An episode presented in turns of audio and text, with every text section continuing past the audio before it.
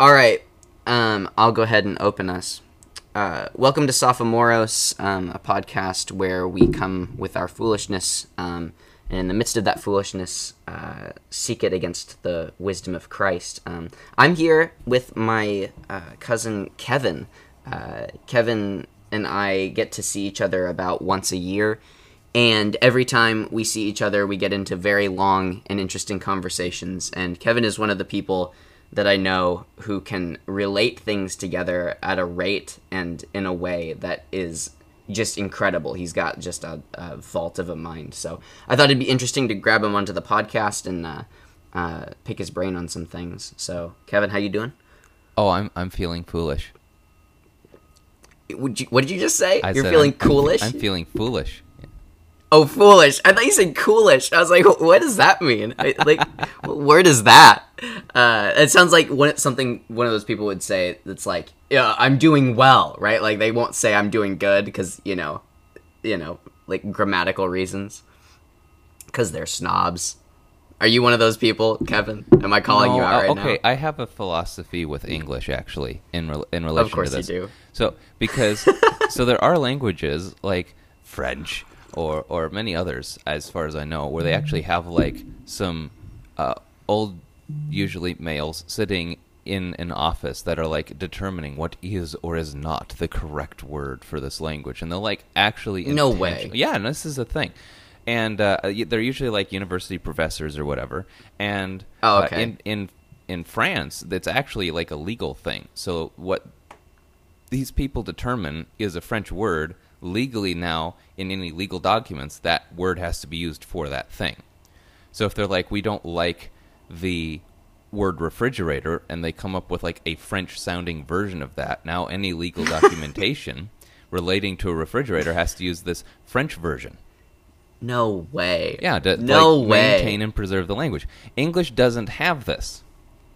We don't have people that are determining No. what is or is not English. And so, what's English is uh, if you're using a lot of words that are traditionally considered English, and then you throw some other stuff in there, and it's another language or it's something you made up, like Dr. Seuss or whatever, it doesn't matter. It's still English Mm, Yeah. because you are using a word intending to convey meaning, and I am receiving that meaning. And whether that word or phrasing has existed prior to that moment doesn't matter as long as the communication happened successfully. And that's English. Yeah. It's I mean there's an element of jazz like nature to English. Just kind of like you said, the the willingness to stick to the rules to a degree and then to improvise for a good amount of it as well, to kind of throw in your own flourishes and um, allow the language to develop. I think it actually almost do you think that there's a tie-in between the American political philosophy and you know, as, you know, like the Lockean liberal kind of, um, the, uh, each man's freedom, right? And the the way that the language developed, at least in America.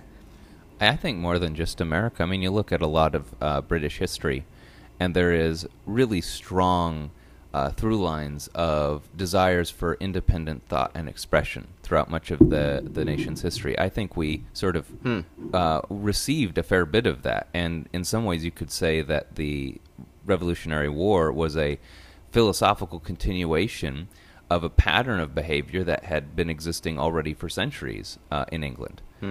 Um, And so it's almost a fulfillment of that continued like desire for greater uh, freedom of expression and idea and independence um, that that you Huh. know could only be allowed by separating yourselves by an ocean. Yeah, it- interesting. I, I think it's also interesting if we think of Hmm. because this this ties into a thing that I'm not sure. So like in in this country we have this whole thing of like race and racism, hmm and I think sometimes we are putting more weight on the color than on the sound. And what I mean by that is, if you go to uh, the UK, up until recently, if you were listening to the BBC, the voice would be that sort of traditional, like upper class posh English English voice on the radio. That's that's all you would hear. And it's only within the last few decades that they have opened it up and allowed people with uh, a broader array of British style accents to be front facing people, like on the TV or on the radio or doing podcasts, because there is this deep ingrained classism. It's not really tied to color, so you can't call it a race thing, but you, it, it's a class thing that dates back to their history of having Oh. multiple classes and the type of English you speak being determined by the class level order in society.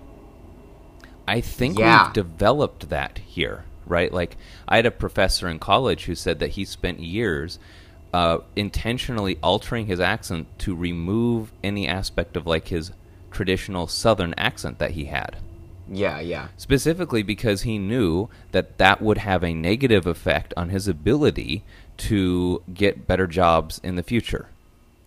And that's mm. something his parents told him to do. They're like, you need to do what you can to get rid of the accent we have because it will hold you back. And so I hmm. think that there's an aspect of the accent and then also paired with like the choices of which words are paired with which words that has hmm. created this um, sort of separation of of cultures. So if you go to an African American community anywhere in this country, you're going to find a lot of consistent overlap in the way that they uh, phrase things and the way that they pronounce certain words. They don't say Yeah, yeah. ask; they say axe, as a classic example, right? And Yeah. I think that people pick up on that audio cue even without seeing the person, and then they Right. have biases relating to that. Um, Well, and, it's the yeah, it's the classic example too of like how your name appears on certain documents will have a, an impact on um, whether or not you get a job in the next job interview or whatever else. Yeah, I, I mean, there's the the classic example that uh, uh, an extremely high percentage relative to the general population of people in politics have two first names. Like their last name is also a first name. Oh, that's interesting. Yeah. Something about having a last name that could also be a first name in some part of our minds seems to be uh, something we find trustworthy, which is really strange. Yeah. Wow, that's interesting. So, okay, this is exactly what I'm talking about for the listener. Like this kind of rabbit trailing and getting into very interesting like Kevin, I don't know how you keep all of this in your mind, but it is um it is masterful. So, um yeah, wow. I so it, almost makes me think going back to the subject. I there's this way in which um at least within the growing um, you could say like interculture intercultural and international um, vantage point of uh, economic development as as the, uh, the as the economy takes root um, in a more globalistic sense it seems to me that the the like new ethic of the day has to kind of be like what Paul says, but in a sort of boiled down and secular fashion. That you have to become all things to all people, um, right? So the idea it's it's not that your professor wanted to get rid of his accent so that he could leave his family. I'm sure when he was around his family, the accent would kind of creep back in, um, and in fact, probably it would it would get him out of certain um, certain situations if he was using it in a certain context, right? Um, because you don't want to be ostracized on the other side either, um, on you know from the people that raised you. But I, I think that like it's almost like gaining a skill in being able to mute the the certain rough edges of your personality, whether they be from you know what you might call uh, a lower or upper class milieu. Yeah, and I've this is something I've struggled with, especially with that verse and the culture we live in, is, Right. is finding that combination that is authentically uh, myself, um, because partly that's a, a you know societally valued, oh, be yourself sort of thing, but also Right, because right, right. I, I, I I think that um, truly forcing and molding yourself entirely into just some some other being than what is because like if you think about yes we are trying to become more christ-like but we are not trying to become god. We are trying to become like god. God formed us in our mother's wombs So those mm-hmm. unique aspects of ourselves that might be slightly different from God, but are nonetheless still holy because they are created by Him, are mm-hmm. still good things, and you want to be true and authentic to those things. But Yeah. at the same time, like, how do you also then go and and don't feel like every conversation you have with someone is you preaching a sermon? Right. And so Right. th- it's that balance. For me, I do have this sort of love of the English language. And so I try to pull words and phrases from across the tapestry of time and location of the English language into everyday speech. So I will use Yeah. the word y'all, even though I'm not from the South, because it's a wonderful word. Yes, and it's one that's needed in our uh, English language. It's been like dropped. You know, it's in a lot of other languages and not there. for us. Exactly. So there's there's nothing wrong with bringing it in, um, but then sometimes I'll use more like classical, uh, almost borderline Shakespearean language if I want to sort of feel in the moment that I want to create this or beautiful tapestry of language that people can suck at the nipple of, just to make it weird for you. Oh my gosh, I have to cut that out. No, you don't. no, no, because that's natural. That's part of our creatureliness. We all, uh, well, not all of us, but many of us sucked at the nipples of our mothers. And so Well, be and everyone has them, men and women. yes, yes. Why men Um, have them, I don't know. maybe that needs to be our next topic. No, I'm just kidding. See, we can we can find these uh, these maneuverings. I'm Um, just saying, not everyone has a belly button, but everyone has nipples. Yes, uh, I and I would like neither. I would, you know, I'm cool if we could just get rid of all of that. You know, just like a like a marshmallow body, right? Just no indentations, perfect and smooth. Um, so yeah, no, I, I going back to the the idea of like almost drawing from a wide swath of human uh, linguistic inheritance in order to bolster your ability to speak to different audiences at different times. You know, I think um, this this kind of begins to broach into a conversation that's been being had and i'm sure that you kind of were introduced to this at least a little bit at whitworth because that's where you graduated from yeah Yes. so the conversation of um, how we avoid as white Christians bringing whiteness as a or uh, bringing um, bringing kind of the American dream into our evangelistic um, you know opportunities. So that when we're you know doing mission work or when we're evangelizing we're not making our way of life one of the qualifiers for salvation or even just proper ecclesiastical practice Yeah, I mean, um, the the American dream is something that has evolved over time, Sure. and uh, and it is oftentimes more of a pop culture dream than it is a, a, a live reality by anyone. That uh, on a certain Yeah. level, it's a it's a hope or a strive for sort of a thing, but I think for much of its history and probably still today, the American dream it does not overlap directly with the heavenly dream.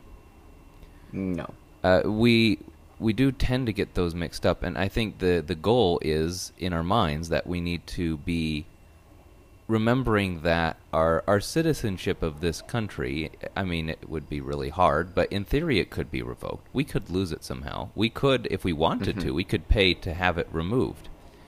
But um, because we are washed clean by the blood of Christ, our citizenship in heaven is guaranteed. It's locked in. It's it's not something that's going to be taken away from us. Uh, And and that's where our true eternal citizenship is. That is our primary country. Like if you were to ha- be a person that had more than one citizenship, but you had like country of residency. Um, yeah for us, it's not the United States. It's the kingdom of heaven. Yeah. That's our country of residency. Yeah, we happen to be sojourning here in um, the United States or whatever country you happen to be listening to this from. but that is not actually your primary residence. It is the kingdom Yeah. of heaven, and we have to keep that in our minds and look at what is a heaven-like lifestyle like, and that's the lifestyle we try to live.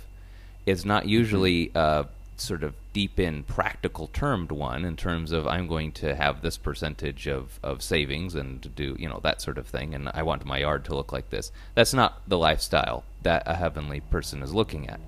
It's it's more of a mindset, but that mindset leads to lifestyle, which also then leads back into mindset. Yeah, and I would even say beyond mindset, it's credo, right? It is, it's how you choose to address the world, um, as a, as a person among people, um, how you choose to, what you choose to believe about your neighbor, and what you choose to believe about the God who made your neighbor, um, that will kind of dictate how you how you live and act. Um, just to kind of take it uh, maybe maybe that's just making it a little bit too Kantian, but like you know, I, I do think that it's important that it's you know not just a mindset, um, because mindset is something that oftentimes has sort of a, uh, at least in our culture, it's like a kind of this oh veneer of fakeness around it, right? Like it's like you just have to have a positive mindset. That's basically just like tell yourself things are going well so that they, you know, they are in your head. It's like, you know, fool yourself. Um, but it's, you know, it, it, it boils down to the level of, of belief, which uh, to me, maybe it's because I've studied dogmatics too much at this point, but belief almost sounds more robust to me than mindset. You know, belief is, is what you, what you uh, frame your life around, regardless of how you feel at the given moment, or regardless of how um, you know what you may encounter uh, to the opposite. It's it's your it's your um, your firm footing, right? Um, it's your foundation, and um, but anyways, I think that could be a, that's a whole other topic. Well, and I think that's interesting too in the context of the modern age. I feel like for uh, the the in the pop culture, belief is just that thing you happen to have off to the side. It's not the core part of who you are. And yes, um, I, I think it's you could argue that within the secular community, a f- belief that is a foundation of your being is like such a alien concept that they don't even really know how to conceptualize it in their minds. It just doesn't it Right. doesn't compute. right. Because truth truth has to be common. Truth has to be able to be verified by all. Um, Well, yeah, except then you run into what is truth.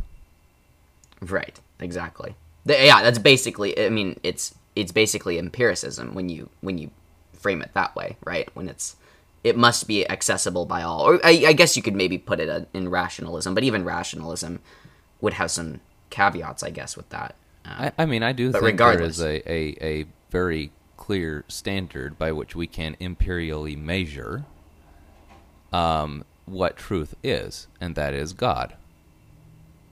Hmm. Okay, say more. Th- say more about that. I might disagree with you, but let's okay, see. I, I think that, um, and this is also sort of a, a broad trend of, of things like truth or love or justice. These are attributes of God. Um, to Mm-hmm. understand what they truly are, instead of just what we conceive of them to be, we have Mm-hmm. to measure them against God. Now, that doesn't Mm. mean that um, if we understand love, therefore we understand God. No, because He is much broader and bigger than just love. But in order Mm. for us to measure and understand what love is, we must look to God. Yeah. Yeah, no, actually, I, I, I would agree with that. I would, yeah, no, I, I agree with that. I, you, you almost have to enter into the, like, are you familiar with, like, apophatic, you know, approach to theology? Maybe, The- but I'm really bad with terms and definitions. the the like um, basically it's negative theology it's the idea of like well we know what god isn't and that's how we'll define him is okay. we use what he isn't as the as kind of the it creates a silhouette of what god might look like by slowly blocking out what he isn't um and so a good example of this would be like god is love but god is not the love that you know human beings exhibit for one another in a creaturely sense. God is god is beyond that love. So that gives us a, a, a look into something that is, you know, it- it's it's you know like it seizes upon an icon right or a symbol, but then it, it makes clear and makes it makes uh uh makes important the the notion that th- that that symbol does not connote the the god uh, that we're talking about. It, it isn't it isn't the same as that God. Um, it may bring our minds to that God in as uh, clear a way as we're capable of, but then it, it we have to make the distinction that um, that God is beyond that, right? Um, so I think in that sense, I think uh, you know the view that like God is beyond love, right? So he he is love. God is love. Um, but if y- if your first notion of love is what you as a creature conceive of as love, then you might be being uh, misled in your understanding of love, um, because you're you're using a symbol that is creaturely to describe something that is a- external to creaturely reality. Yes, I think I think that's exactly it, and uh, that's also where people run into trouble. I think is um, this tendency to end up worshiping the attributes of God instead of God Himself.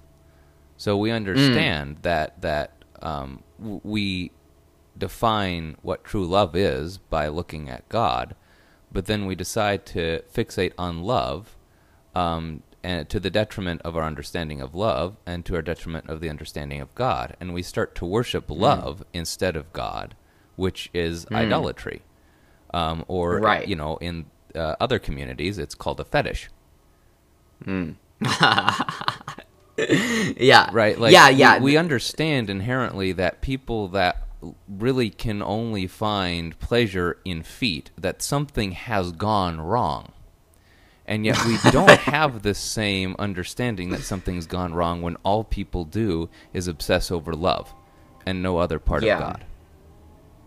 It, it is interesting. And do you do you think that that can also uh, expand out to the titles that are given? So like god as father or god as the bridegroom or god as the the teacher or the shepherd right? Like can can this go farther where if somebody's unwilling to branch out in their in their labeling of god um in, unwilling to ad, uh, admit all of the titles then they're they're sort of condensing their vin- vision of god in an unhealthy way?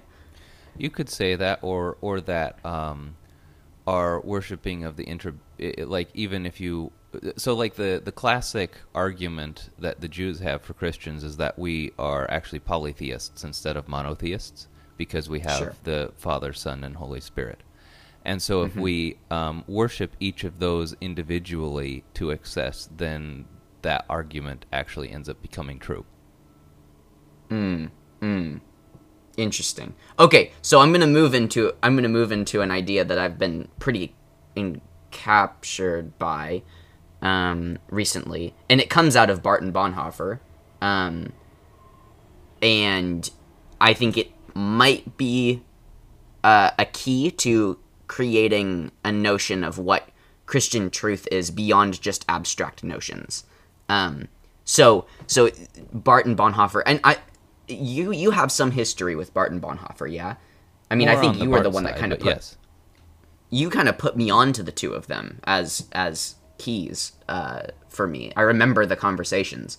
Uh, I think you came to visit me while I was in college, and you were like, "Have you read any Barth yet?" And I was like, "Uh, no." And you were like, "Yeah, you got to read some Barth." it's like well, okay. anyone that All right. enjoys Lewis but wants more systematic theology, well, you need to check out Barth. Like, he's a great parent. Yeah.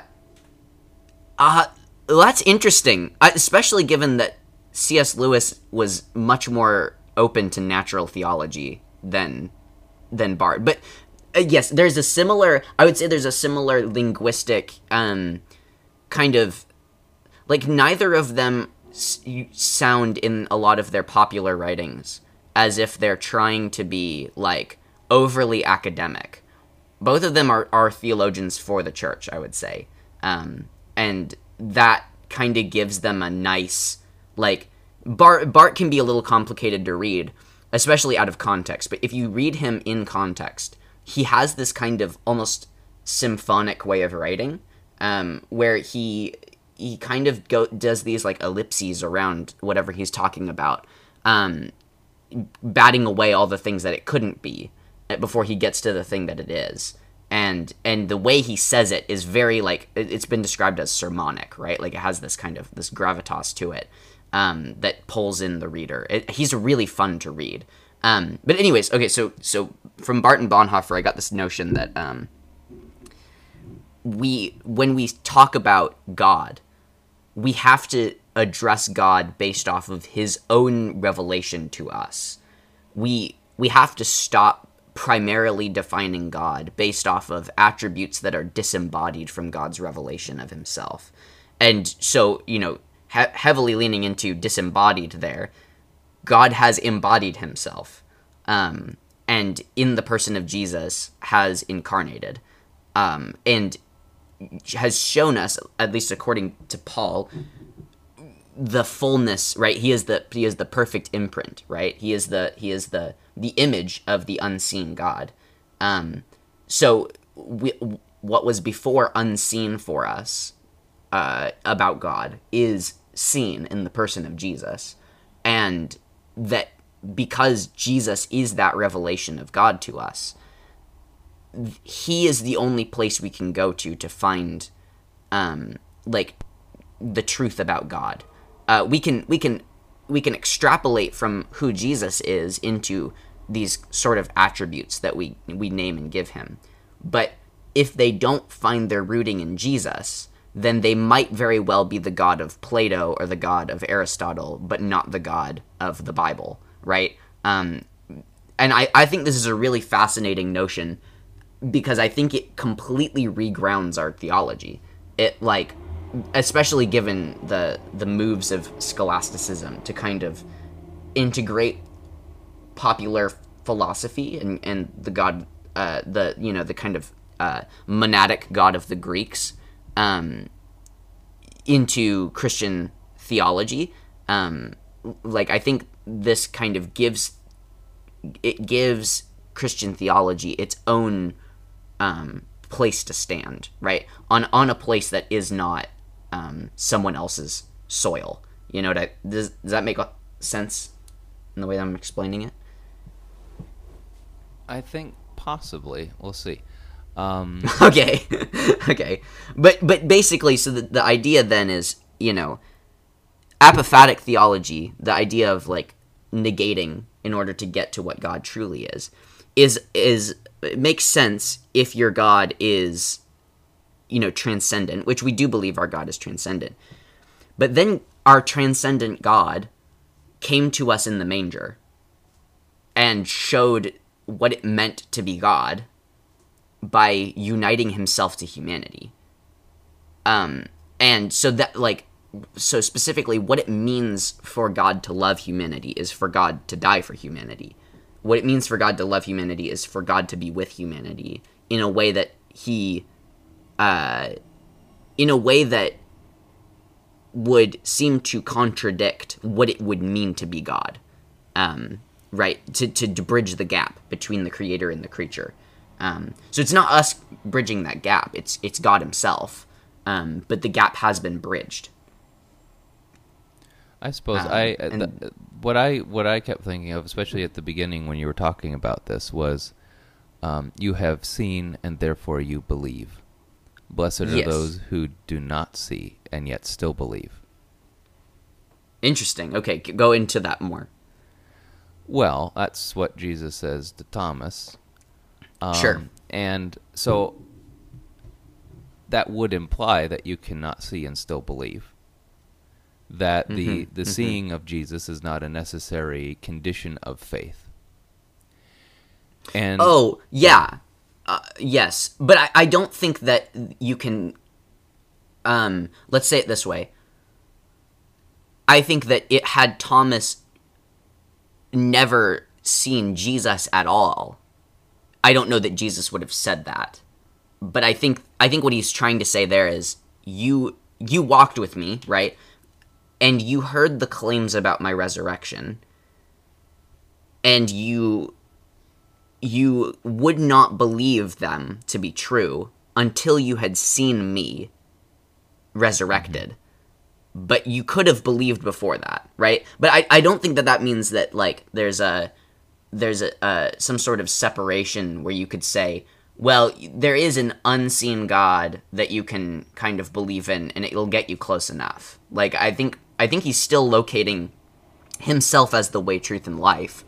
Um, I just think in, in that moment he's saying like, remember I talked about this for like a long time, how I was gonna die and ri- raise, and you could have believed without seeing that it was true, but you had to have the the facts, you had to have the proof, um, and that is not a strength; that's a weakness. I guess more more what I'm circling to is we've had, you know, give or take, two thousand years of Christ's reign, Mm-hmm. and before that we had, you know, I'd say minimum four thousand years of human history, in which God was still very much engaged with humanity, as we see through the Old Testament, Sure, sure. and He was unseen through all of that time. Well, so that's where I would actually say I don't think he was unseen. I don't think he was with the people to the same felt degree that he was when he was in the person of Jesus. Um, but I, I do think that, like, in the same way that, like, Jesus is with us now, and yet we do not see him. But he works, and in his works we see him. And we come together as the body, and in that we see him. And the, the word is preached, and in that we see him. Um, like, I, I still think that there is a proximity that Christ has to us that it goes beyond what is visible. Um, so so this is where yeah, this is where you almost do have to lean on your extrapolation of of who God is in Jesus Christ, and you have to believe that now, and you have to, like you said, hone in on um, believing without seeing because we don't have another option, right? Um, but I think that the, it's the same God. Like I don't think that the God of Israel and Jesus Christ are separate. I think that the God of Israel incarnated in Jesus, um, and I think that the you could say like the the manifestations of that God in Israel. Um, so like the the burning bush, the the um, the rock that follows them in the wilderness, the uh, the sm- the pillar of smoke and of uh, fire, that they are that same impulse of God to manifest Himself that later culminated in the coming of Jesus Christ. Yeah, I mean, I guess, I guess maybe more broadly what I'm concerned with of this is I feel like we already have an unhealthy tendency in actually it's circling back around to the the worshiping of attributes of God. This is putting all of hmm. it on Christ and mm-hmm. discounting the Spirit and the Father and therefore God as a whole. Mm, mm. Yeah, I the I would push back on that because I I hold a pretty Augustinian understanding of the Trinity where like they you there is no place in which you see one member of the Trinity, one person of the Trinity where the other two are not present there as well. Right. And I think so I think this I think Jesus is the incarnation of the Son, but in him are the Spirit and the Father as well. Um, and you know, because he says that, you know, I, Right. you've seen the Father, I But am why- the Father, the Father is in me. why single out trying to figure out the, all of who God is through the Son and not the Spirit or the Father? Because I don't think they're different gods. They they're all one God. So where you see the Son, you see the Father, and you see the Spirit. So like I I don't think that there is a separation in that way. Like I don't think that where you see Jesus, you're not seeing the Spirit or the Father. I think you do see the Spirit and the Father because you're seeing Jesus. Maybe, So you get the if I full of the Trinity. I, I, I, I kind of get where you're where you're at with this. I guess maybe it's just um, in your initial description of this, it was um, purely like Christ's New Testament focused, and that that was kind Mm. of it, right? And so it, it felt like um, it was Yes. almost removing or discounting like the Old Testament almost in Yeah, which we and- kind of have a bad habit of right now. Uh, in the church, absolutely. especially I'm- in the states. I am no fan of Marcion. Uh, definitely, uh, the, I would say that they equally testify to the person of Jesus, uh, the Old and New Testament. One looking back, one looking forward. Um, but I think that the New Testament gives us the eyes to see the Old Testament for what it truly is, right? Like that until Jesus comes on the scene, we don't know what the Old Testament is actually about Yeah. but the Old Testament is all about Jesus. It all is pointing towards the Messiah. And once we have Jesus come and basically, you know, walk the road to Emmaus with us and show us all the places in the scripture that the, you know, that this was prophesied about. I think at that point we we have a new understanding of what the Old Testament is. Um, it's the it's the passionate love of God for humanity that culminates in the coming of God to humanity in the person of Jesus for the sake of dying and rising to save them. Um, does that make sense? Yes, it does. You can't disconnect Christ from the God of the Old Testament. They they are the same God. So y- and and they can inform each other. Um, like I I don't think that you could say that you have to read the New Testament before you can understand. Uh, well, you do have to read the New Testament before you can understand the Old Testament, but neither has I would say primacy. Like you can because the Old Testament, the way you read the Old Testament will influence the way that you read the New Testament, and vice versa. Like they they're you could say they're uh, in dialogue, in conversation with each other at all times. Um, so all of this is uh, kind of a as a a way of maybe escaping the fetishism that comes from abstracting one thing about God and loving that part of him. Because Jesus embodied I would say all of the different attributes we might give to God at different intervals in his life um, kind of like showing us through the looking glass these different things. Um, and in order to get the whole picture of who Jesus is you have to reckon with a lot of these these attributes. He acts as kind of a regulating um, principle for theology. You you can't um, you can't stray too far from who God is if you're looking purely at Jesus. Does Yep. that make sense? Yep. Yep. It absolutely does. Cool.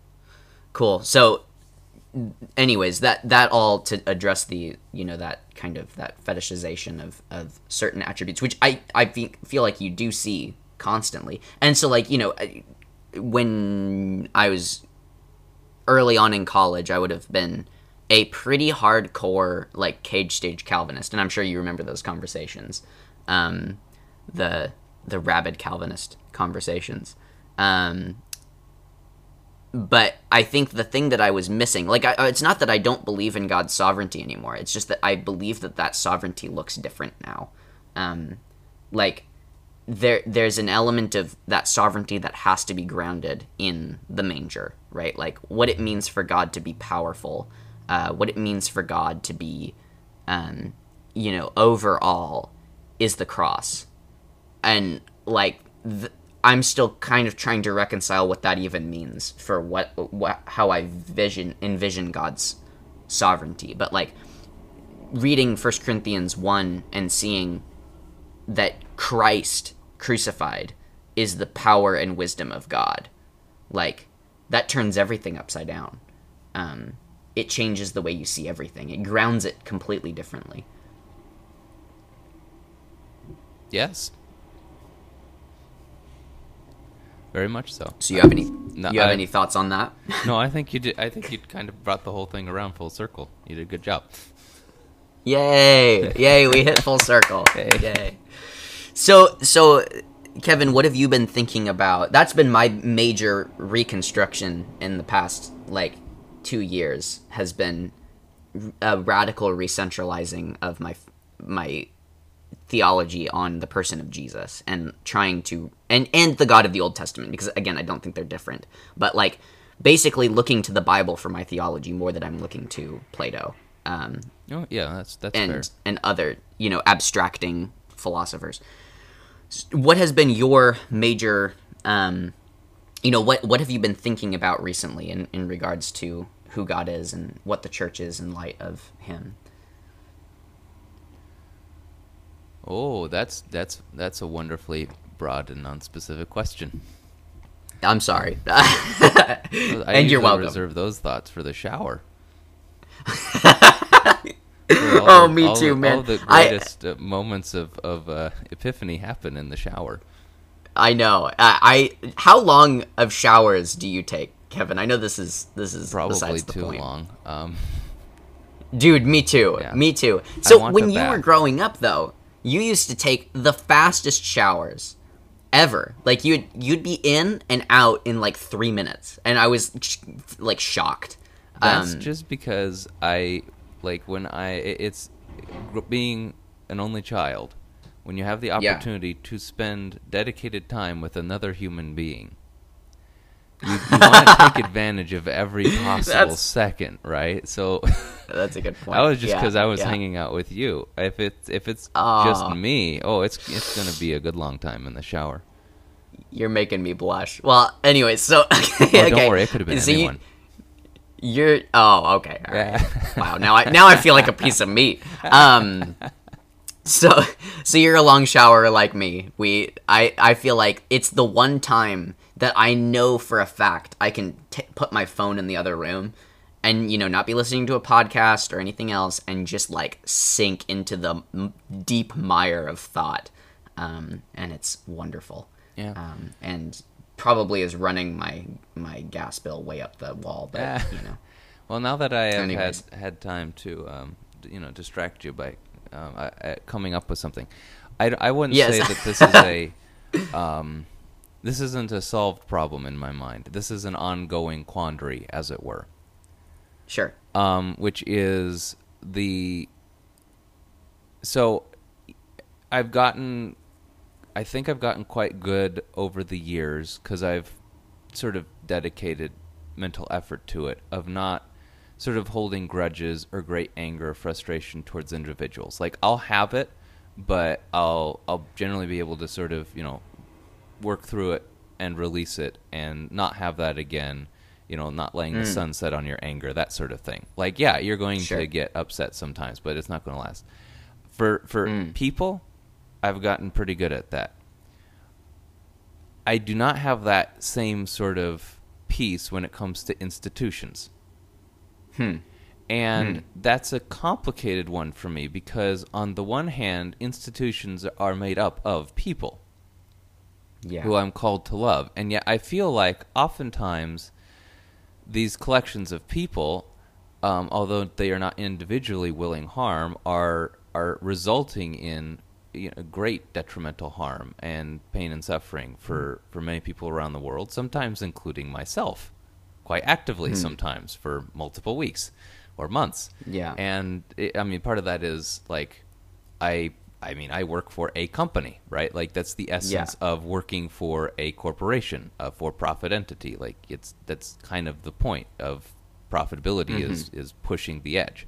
But mm-hmm. on the other hand, there are times where I'm just like, none of this makes sense. This is mad. No no single Yeah. person is wanting this, and yet it here we are, and I don't know what to do with that anger.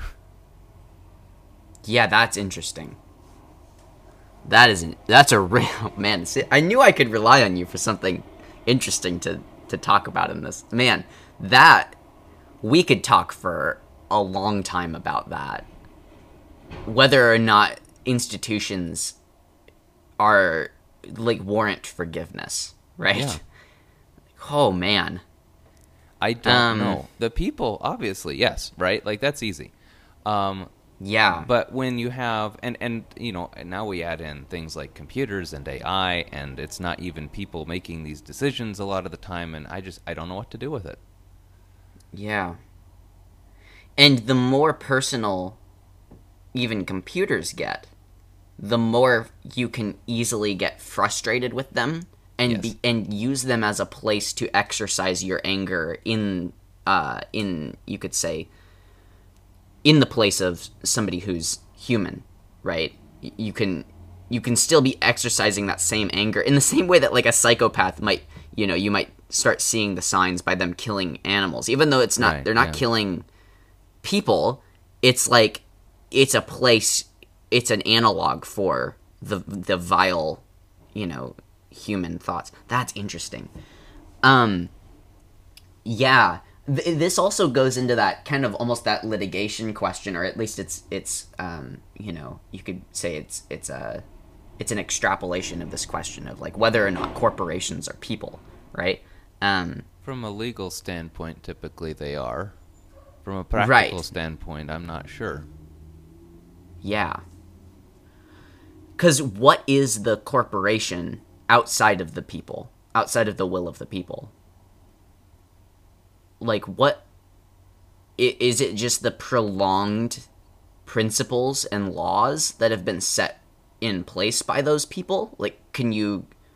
Because at the same, in in some sense, the policies, right, or the the processes that end up hurting people the most in institutions are the long are, are made by people who are either long gone or long dead Yeah. um yeah. they're you know they're just the lasting um yeah the lasting inheritance of of people who um founded the company or or had you know a significant interest in it wow that is a powerful question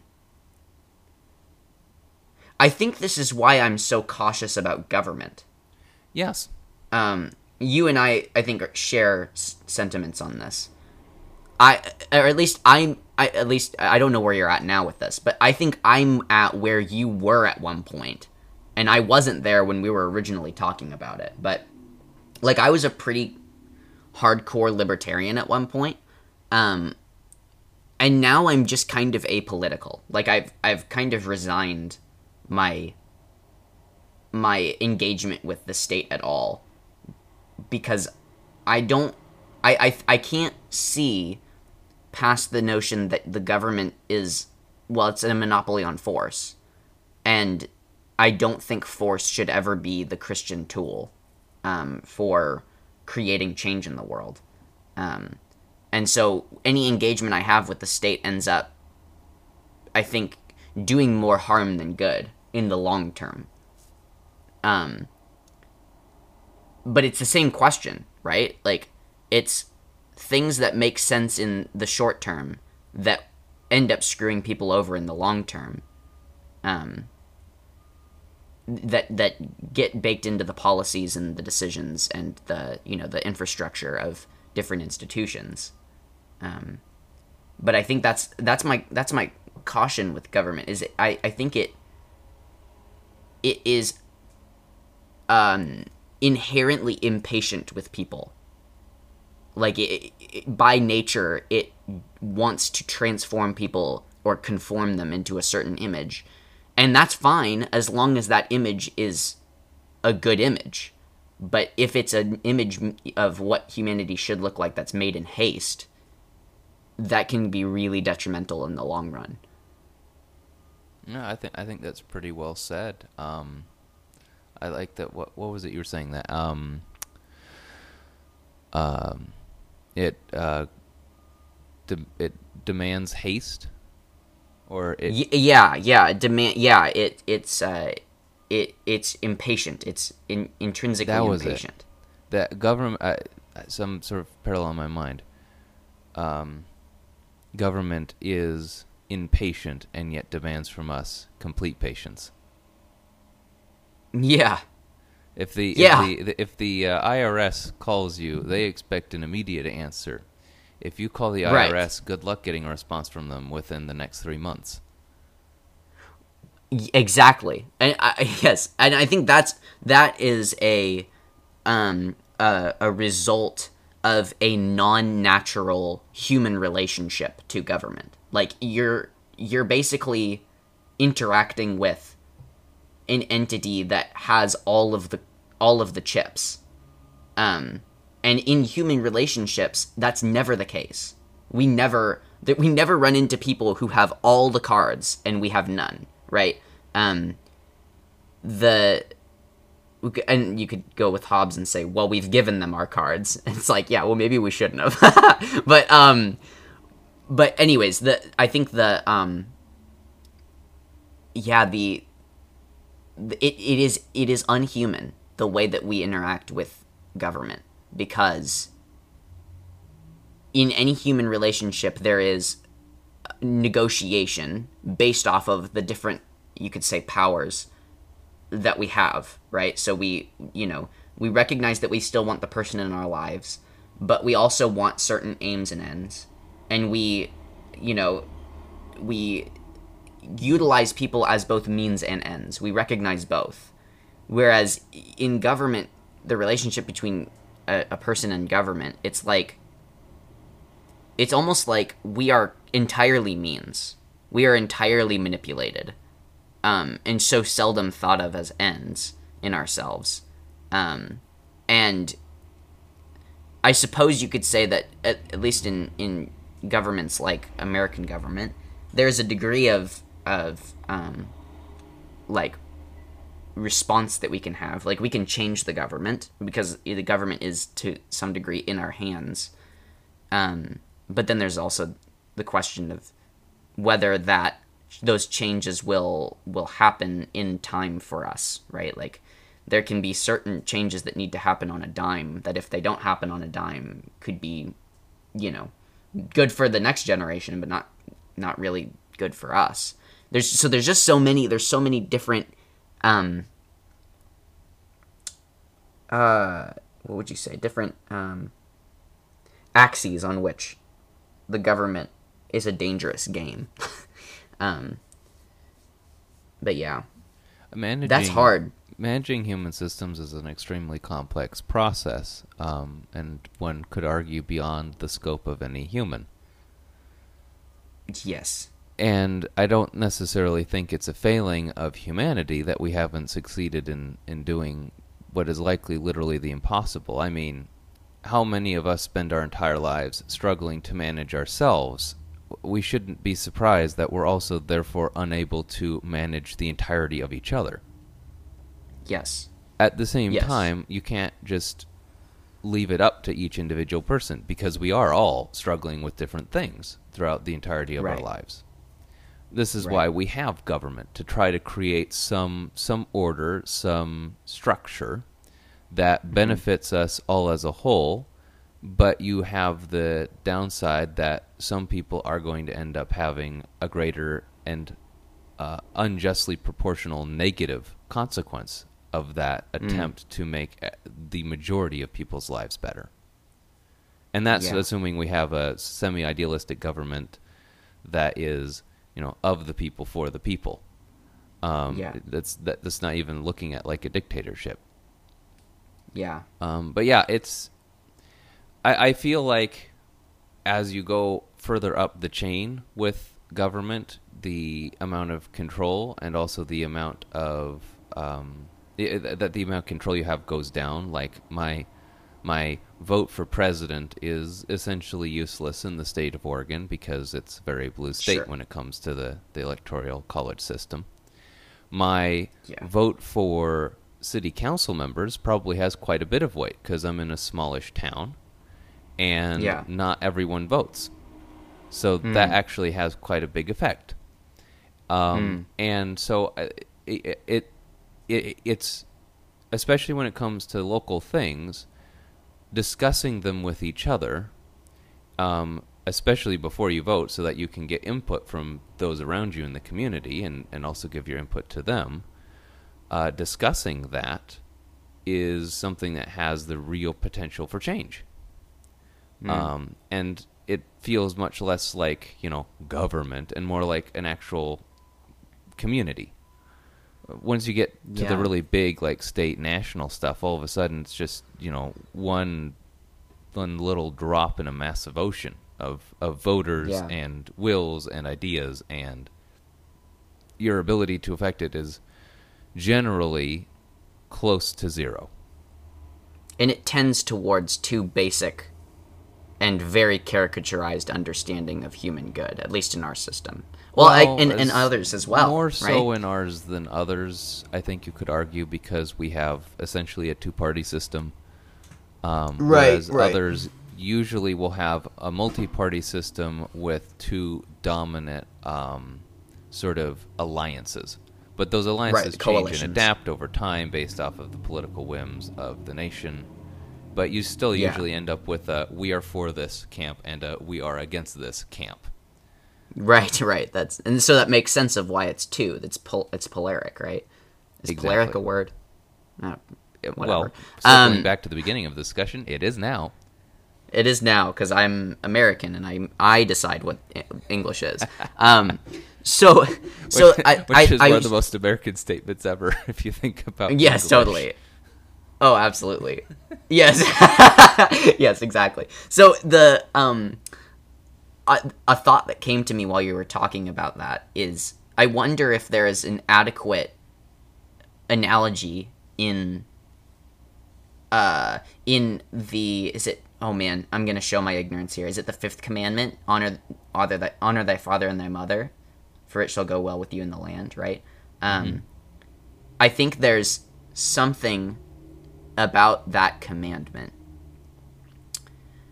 that speaks to you could almost i don't know if demythologize is the right word but like almost abstract it um and say there will always be right like the only reason that you would dishonor your parents is if you thought there were things that were good there there are things that are good that your parents don't think are good right? That's the only way that you're you're going to get into a situation where you're dishonoring your parents but the fact that it makes it that high up that it's in within the decalogue i think that you're i think it, you could almost say that it is a tendency for humanity to look upon those in authority over it and to um, not be patient with them right to want to change them It's Um, called being a teenager.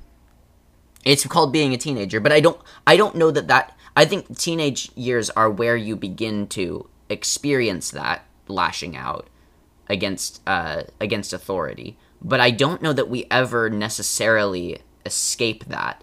We we we do one of two things. We either um you know basically we like we we hate the authority um for the rest of our lives. Or we or you know we live in spite of it i guess.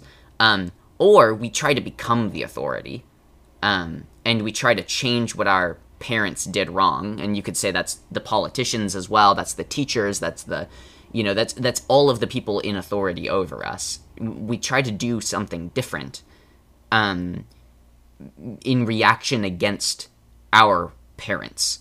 Um we seize authority in their stead. Um and I'm not sure whether either of those are noble. Um, like, I, I obviously we have to take up authority at some point because somebody has to do it, but the the reactionary, right? Like changing everything that the parents did because we didn't like it, um, oftentimes gets us into the opposite problem of whatever our parents were dealing with. Um, so, like, you see this like quite quite um, simply in in like spanking policies, right? Like I was spanked growing up, um, not often, but like you know, on occasion. I know a lot of my friends were. Um, I know my parents were. I know their parents were, and for some reason, spanking got kind of like. Uh, it became ill, advised in parenting communities, um, probably in reaction against the parents who way over abused that, right? Um, and now all discipline seems cruel at all, right? And it's like it's just the complete opposite. It's like antinomian, right? Just like do whatever you want. Parents are almost afraid of their children. Um, it's gone the complete opposite direction. And I think all of that because we took up the mantle of authority and decided that our parents were stupid. Um, we did we dishonored our parents, right? And our um, so so maybe maybe it's this, Kevin. Instead of I, I think oftentimes one of the keys to forgiveness is finding that you yourself have the same uh, problem in you that that leads to the institutional problem or to the or to the personal problem. The person who's whatever your enemy has in them is the same as what is in you. Um, and there are times that you've done the same thing, right? So it's like that. It's the same thing as like being the the parable of the guy being forgiven all of his debt and then you know not forgiving the debt of his neighbor, right? Um, so maybe maybe the key is recognizing that like I can't I couldn't run the government in a better way. I think that there are probably ideas that I have about how government should run that are bad ideas and that would get us into equal if not greater problems than the way the current government works. And almost having the patience, it's a similar patience as you have when you grow up and you realize your parents aren't perfect. And there's two ways you can go with that. You can either be like, "Aw, you know, kind of pat on their head, um, like I, uh, kind of almost condescend to your parents and say, like I get it, you were trying your best, you know. Um, I don't agree with the way that you did this, that, or the other thing, but I get it. You're, you know, you're human as well, and I probably would have done the same thing in your situation. And then there's the other th- thing where it's like, I am the arbiter of truth, and you are stupid and ridiculous, and I will basically, um, I will usurp your power and change everything that you did. Um, and I think, and obviously, these are polaric as well. Again, hey, I'm using the word that I just invented. Uh, but uh, maybe there's something in, in adopting that same sort of patience that we might have with our parents, with our with our governing authorities, um, in saying like these are difficult problems that they're trying to solve, um, and I probably would be in the same. I would be up the same creek that they are if I tried myself. Yeah, I think that's pretty solid. Um, it's it's usually where I end up with this as well. Um, but it it keeps coming back around for me. Um, Yeah. And you're in the heart of an institution, right? Like in an institution that doesn't necessarily have any desires beyond profit making to make things better for the people that are working. for yeah, I mean, I mean, the, the customers. core of of a for-profit business, I, I think by law, is that they actually have to try to make money. Um, Right. I'm in the airline industry, so there's a, a big overlap with government. Um, Right. I think I think if for no other reason than people, uh, i- there I don't know why people find flying concerning. Uh, you know, we're all born floating. Like, why would a plane be? You know. Um, yeah. there is That's there is funny. That's an interesting parallel. inherently unnatural about human flight, Mm-hmm. and um, so s- stories and tales and the very big realities of airline crashes uh, have an outsized um, sort of societal reaction. Uh, and that's resulted in a very long-standing history of strong safety at the core of pretty much everything relating to the airline industry, but also strong governmental oversight to ensure that it stays that way. Um, so there is that sort of non-profit aspect of the safety side, which is also really Right. strong. At least, I, and I know everything is like, oh yeah, I think safety or whatever. Um, and and so that's sort of like a just an offhand for every industry, but there the financial repercussions of a factory worker getting his arm chopped off by a machine, like mm-hmm. yeah, that's going to be a, a hit on profitability for that shop. But like, it's not going to mm-hmm. have a repercussion to every other factory in the country and possibly other factories in the world. But an airline goes down, like a, an airplane goes down, and it does have Yeah. a, a large national and felt global effect on the entire industry.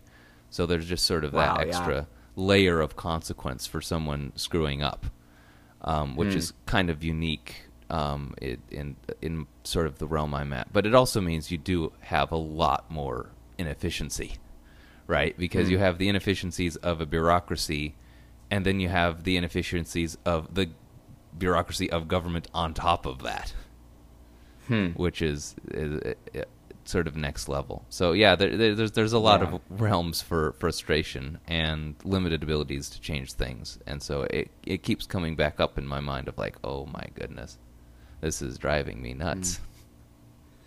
Yeah. Yeah, and as with any policy buildup, I think you get that eventual like this is ridiculous. We have so many rules and there the amount of profit that we are getting from these rules is not equivalent to the amount of energy that we're expending in following them.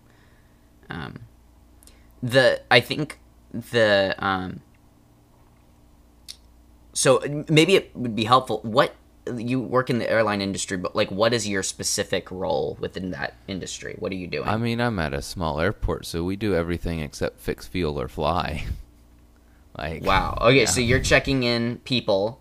You're We do. You're we at the do it ticketing booth. We do the bags. We do the Okay. people. We de-ice in the winter. De-icing, by the way, if you ever like a lot of big airports, you can just do that as like a seasonal job in the winter. It is a lot of fun. I'm just gonna throw that. Oh, out there. really? As long as you don't mind like intense cold, it is so much fun. As long- Oh, that's funny. And and Yeah, like as long I, as I'm also don't- saying like airports usually have the best views because all the trees have been cut down for the runway. So like Oh, Yeah, that's I mean, a good. And point. you're above all the planes and the buildings up there. It's it's aw- it's it's very picturesque. It's wonderful. Hmm. Um, but yeah. So, So, yeah, it's all the. what do you what is What does de-icing look like? Like, what do you do? Basically, the the idea is, um, so you've got you've got sort of two, um, you've got two processes relating to de-icing. The first part is uh, the actual de-ice. Like you're trying, you've got ice on a wing, and you want to get rid of it. Mm-hmm. And the reason you want to get rid mm-hmm. of it is like, if so, like if you've ever been on a lake that hasn't had mm-hmm. a zamboni drive over it and make it all like super nice and smooth, Right. right? Like it's bumpy. Like it, it may not look Yes. it, and then you put ice skates on, and all of a sudden you are feeling those bumps, right? Like you may not have seen Yes, it, but they were there.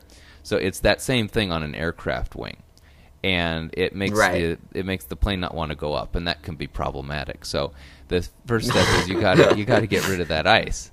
Um, but then if it's a real you know bone chiller of a day, like the ice is gonna come back. So Mm-hmm. especially if it's snowing, so you got this stuff that's called anti-ice, and it if there's no ice there, and you put this stuff on, it like sticks to the wing and it keeps ice from being able to build up. Got um, it. Yeah, Got and then it. it's it's all this like chemical stuff that's like specially designed so when the aircraft takes off, it all just kind of like sloughs off during the takeoff Huh. process, and so by the time the aircraft's airborne, there's almost no goo left on the wings or the plane at all. It just kind of flies hmm. off um, because you don't. And- want that extra weight. what do you think about the chemical makeup of the anti-icing agent? Like, is that uh, is I mean, it people hazardous? smoke it. What? It's mostly glycol. Both de-ice and anti-ice fluid is predominantly Oh, okay. glycol, which is also the dominant liquid used in e- vapes and e-cigarettes. Yes, yes. Like, yeah, I, I, I don't recommend you get some like Type One or Type Four fluid and stick it in your vape and see what happens. Like, that's probably a really bad idea. the vast But majority similar- of this stuff is uh, is just glycol, so it's actually and- pretty okay for the environment.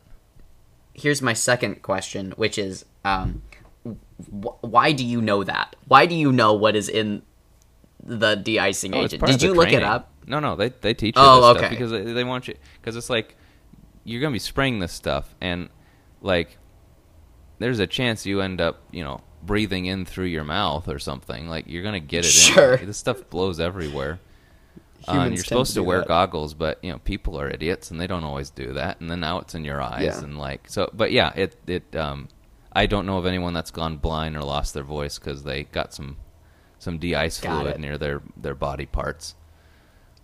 You know, the only thing you don't good. want to do is the the stuff that actually gets rid of the ice is like superheated. You do not want Hmm. to touch that stuff directly. It will just burn you straight through. It's really hot. It's great though Yeah, if it's cold bad. out because you can hold the hose and kind of warm your hands up. It's nice.